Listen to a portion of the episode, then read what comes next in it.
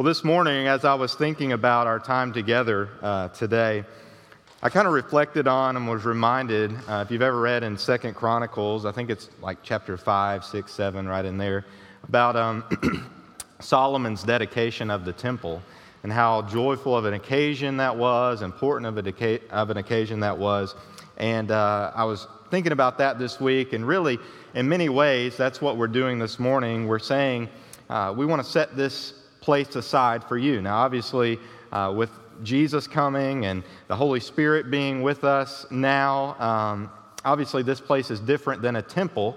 Uh, it's not the dwelling place of the Lord. This building is not. We are the temple. We are the dwelling places of the Lord for those who are in Christ.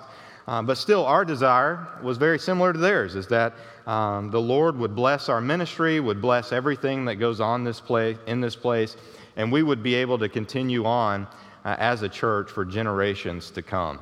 You know, I've said uh, before, the average age of a church is somewhere around 81 years uh, but, uh, when a church begins and when it dies, um, in a sense of as uh, meaning there's no more attenders at that church.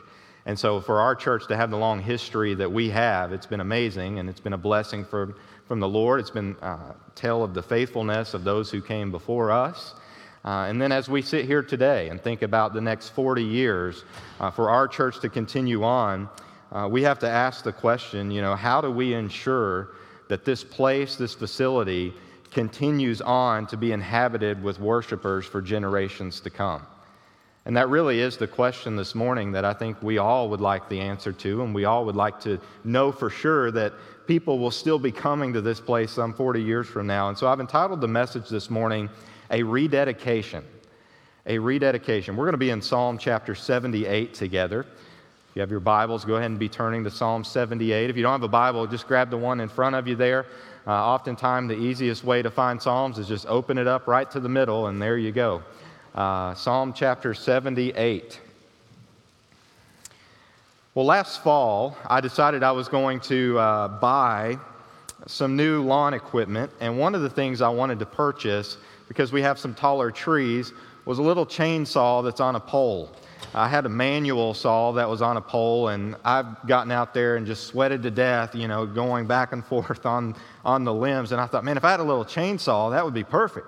And so I went to Lowe's and uh, or Home Depot, I think it was, and found a battery powered one that I was like, man, this will work great. And I got it home and got everything, you know, I got a place for it on my wall that I put it up on. Uh, I uh, had the place where all my battery packs are charging, and it was nice. And to be honest, I haven't even used the thing yet. And that was nine months ago. And I was thinking to myself, why haven't I used this thing yet? And I, you know, I figured out the issue is that I bought this pole chainsaw, and it, even though I bought it, I still have to do the work. like that's the biggest problem is I still have to do the work. The tool is nice and it would help me do the work, but I still have to do the work. And here's the reality. We're sitting in a nice facility and a nice place. I wish I could tell you, you know, it's kind of like that old saying, if you build it, they'll come. You know, you all have probably heard that before. But it's not like that. We have this place, we have this tool, but yet this building is not going to do the work for us. And so, as we think about what a rededication truly means, I want us to look together at Psalm 78 and think about our charge for the next chapter of ministry. Really, our goal for this place, as we said, is to see the next generation, more worshipers come into this place. I mean, it's hard to imagine as those kids left the eight and nine year olds 40 years from now will be 48 and 49 and have their own kids. And as I stand here just a few weeks away from 35, I'll be 75 40 years from now. It's hard to imagine what this place might look like 40 years from now, right? Uh, but as we think about it, we know the goal is to uh, see people experience God and, and still come to know Christ for years to come. And the only way that will happen is if we are committed to teaching the next generation about the Lord. As we think about this, this was one of the things we know that Israel was instructed to do. You can look at Deuteronomy 6 and see it's called the Shema. Uh, it's very specific that God tells them to teach their children about Him. as they have the next generation, to teach them, to raise them in the ways of the Lord. But if you know much about the story of Israel, you know that they were horrible about forgetting or discarding a lot of the things that God had told them to do. And this was one of the things that they often forgot, they often discarded. And so Psalm 78 really begins as like a wisdom piece in the first eight verses. That's what we're going to look at today. And the rest of Psalm 78 you can read later. It's very poetic, but it kind of tells about what happens when and if um, Israel would discard this. But it's very, um, very important for us to think about it as well. And so let's look at verse 1 together. We're going to read through verse 8 this morning. My people, hear my instruction. Listen to the words from my mouth. I will declare wise sayings. I will speak mysteries from the past, things we have heard and known that our fathers have passed down to us. We will not hide them from their children, but will tell a future generation the praiseworthy acts of the Lord, his might, and the wondrous works he has performed. He established a testimony in Jacob and set up a law in Israel, which he commanded our fathers to teach their children, so that a future generation, children yet to be born, might know. They were to rise and tell their children so that they might put their confidence in God and not forget God's works, but keep his commands.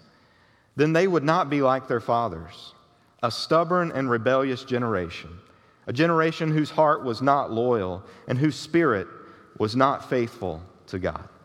Father, as we look at your word this morning, help this really be a time for us to dedicate ourselves to you. May your spirit minister to us this morning and lead us into truth. In Jesus' name, amen. We're going to find from this passage this morning that believers should be dedicated to telling the next generation about the Lord and about his works so that they may come to be faithful followers of him. This is so crucial, it's so important. And so this morning, I want to ask the question uh, from these eight verses What happens when and if we tell the next generation about the Lord? What are some of the things that we could see happen if we faithfully commit this, faithfully rededicate ourselves to this, to saying we're going to continue on in the work of the ministry, teaching the next generation? Well, first, we're going to find that faithfully teaching the next generation about the Lord helps us remember the past. Now, as we think about this morning, we know that remembering the past is important. Uh, we, we can learn many stories about each other, about, about other people, lessons that we've gone through and been through in life. I remember uh, when my granddaddy was alive, he used to share stories about when he was a kid and a teenager with me. One of my favorites uh, was just when he was telling about when he and my granny started dating a long time ago, and it was just neat to hear some of that, those stories. But doing that and sharing those stories with me not only helped me learn, but allowed him to remember the past. Now, we've talked already this morning about how Israel was horrible for forgetting the past. Like it just it seemed like God would tell them something or command them to do something or he would do something amazing for them and they would remember it for a while and then after a while it was like, well, it, it's like it never happened almost. And they seemed to always forget what God had done for them. And then they were dis- disobedient about teaching their children, teaching others about that. And really, in verse 2 and verse 3, this is a, a recommitment, a rededication for telling what God has done. Look at verse 2. I will declare wise sayings. I will speak mysteries from the past, things we've heard and known that our fathers have passed down to us. You see, the reality is that when we teach others, it helps us remember what God has done for us and helps us to worship God for who He is and everything He's done. And honestly, sometimes we can be like Israel. We can be forgetful of some of these things, and we need daily, constant reminders of what God has done for us. Now, as we sit in this place this morning, I want you to just stop and consider in this building, this building alone, what God has done for you personally. You know, maybe you've just been coming to our church for a few weeks or months or years. Maybe you've been in this place your, your whole life. Maybe you've been in this building since it uh, was built. Maybe you saw the steeple being put on top. But I want you to think about some of the things that God has done for you in this place. Maybe you were saved in this building. Maybe you were baptized in this building. Perhaps there was a moment that God really ministered to your heart and you rededicated your life or began serving the Lord for the first time in this place. Maybe you got to see someone in your family come to know Christ. Maybe through this time you had uh, you were ministered to by other people in the church, maybe at a funeral, or maybe through a financial hardship or some other type of difficulty. And God used the people in this place to minister to you through the power of His Holy Spirit.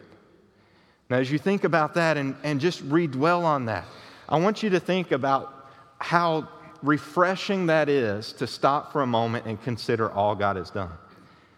Now, think for a moment if you committed your life to, to say, I'm going to tell my children about this, or I'm going to tell others about what God has done for me, every time you do that, you allow yourself to be reminded of how faithful and good God is.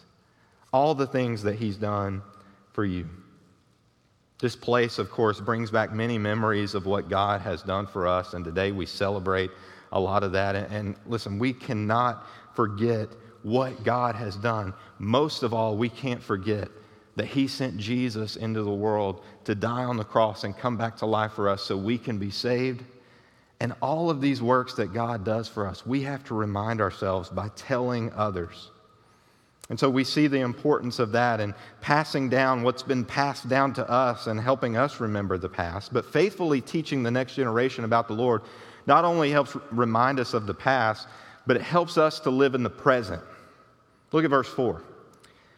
We will not hide them from their children, talking about those things that God has done, but will tell a future generation the praiseworthy acts of the Lord, his might, and the wondrous works he has performed. So here they are committing to tell this next generation about it. And as they are telling, I want you to know that as we tell others, we not, not only prepare ourselves for living today for Christ, but we prepare them for living today for Christ.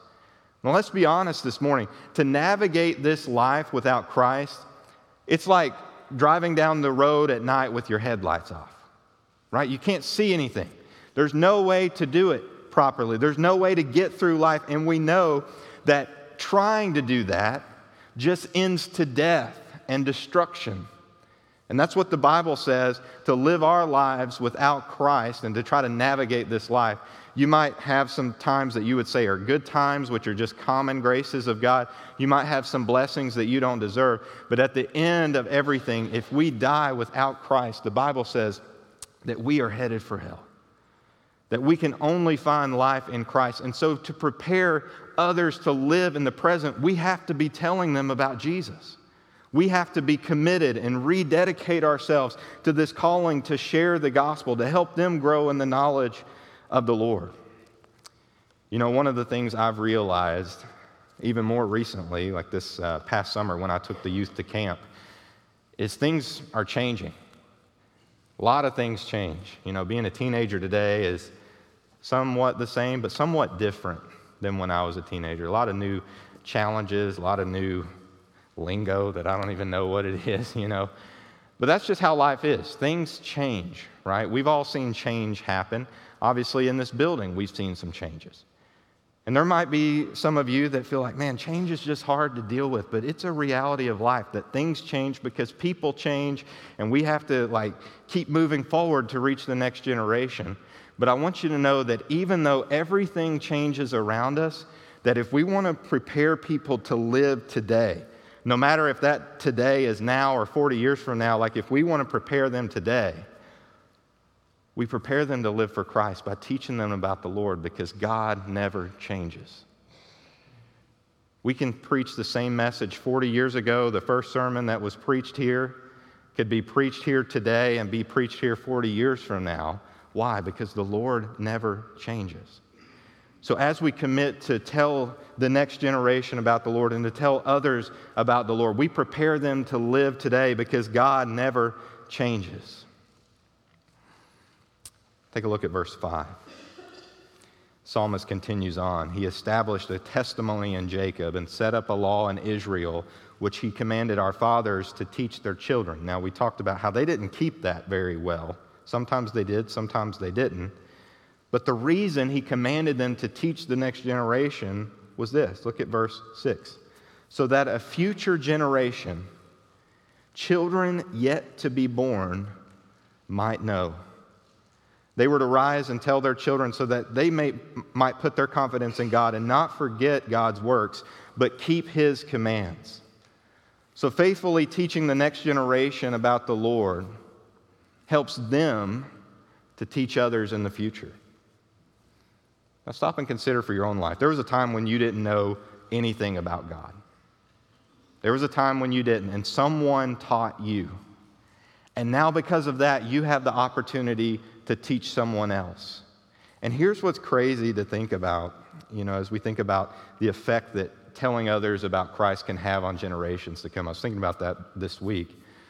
Who we teach today, say, if we teach a, a 10 year old today about Christ, 20 years from now, that 10 year old will be 30 years old and may be teaching their own children about Christ. And then 20 years from then, you would have 50 year olds and 20 to 30 year olds, and then the next generation. So think about this. By teaching some child or somebody else about Christ today, when we're thinking about the next 40 years in this building, you have the potential to impact two or three more generations at minimum. And then who knows what will happen after that. You see, this is why this calling is so important. If we neglect this, and just sit in a building and, and don't continue on in the work of the ministry, then that longevity won't happen. If we want the longevity to happen, if we want to keep going, we have to be committed to faithfully teaching others, to faithfully be teaching the next generation. So we've seen together this morning in this passage that the next generation, as we faithfully teach them, it helps us remember the past. It prepares all of us to live in the present and it helps them to teach others in the future. But perhaps, maybe this morning, as you're thinking about this, you're thinking, well, somebody else will do this. You know, I, I don't, it's not a big deal if I participate in this. Or what happens if we buy into the lie that this building or anything else will do the work for us? Let me remind you, Israel bought into the lie that it didn't matter. And look at verse 8, what happened? Psalmist says, if we tell others, they wouldn't be like their fathers because they weren't told, and this is what happened a stubborn and rebellious generation, a generation whose heart was not loyal and whose spirit was not faithful to God. And so, while today is a celebration and rededication of this building, really, it's a dedication or rededication of ourselves.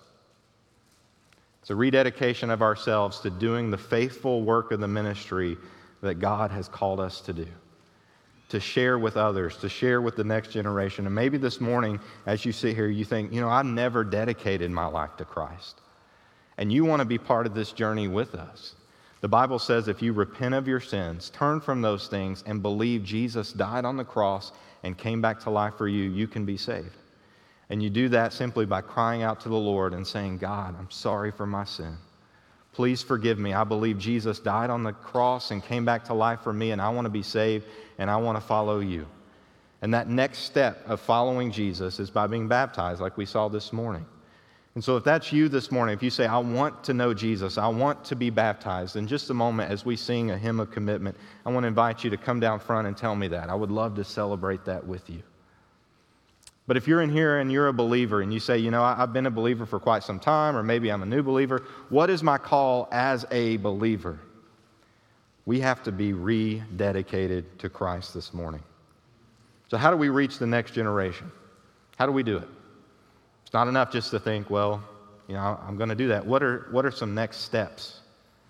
Maybe you need to get involved in serving. Maybe you need to rededicate yourself in those ways. Perhaps you used to do it, but you've kind of let it go sharing the gospel with other people, your children, your grandchildren, your friends, living out what you claim to believe, making sure what you talk about in here is how you live your life in front of others. And then simply doing things like inviting others to church. All of these things are crucial, but here's the thing sometimes we think, oh, that's no big deal, and then it slips through the cracks. That's how a generation gets to that point in verse 8. we have to make sure that every single one of us have rededicated our hearts and lives to the faithful work of the ministry that God has called us to. The work won't just happen for us, but when we're faithful to do what God's called us to do, the rewards are untold. And so today, rededicate yourself